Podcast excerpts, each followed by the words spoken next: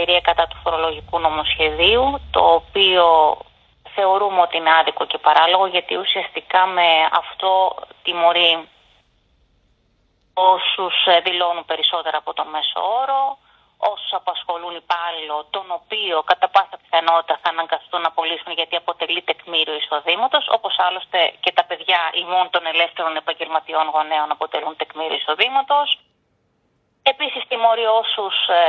δεν τα κατάφεραν ή εν πάση περιπτώσει είχαν ελάχιστα ή καθόλου καθαρά κέρδη, κάτι που μπορεί να οφείλεται ενδεικτικά και σε λόγους ασθένειας ή ανατροφής τέκνων κτλ.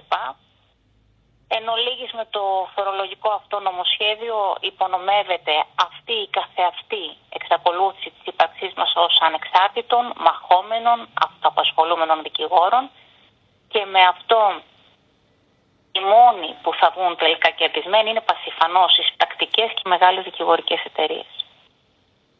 Καταλήγοντας λοιπόν με το φορολογικό αυτό νομοσχέδιο με τα βεβαιότητας οδηγείται σε έξοδο από το επάγγελμα μεγάλη πλειοψηφία συναδέλφων μου και για το λόγο αυτό θεωρώ ότι η κινητοποίηση πρέπει να είναι μαζική, αποφασιστική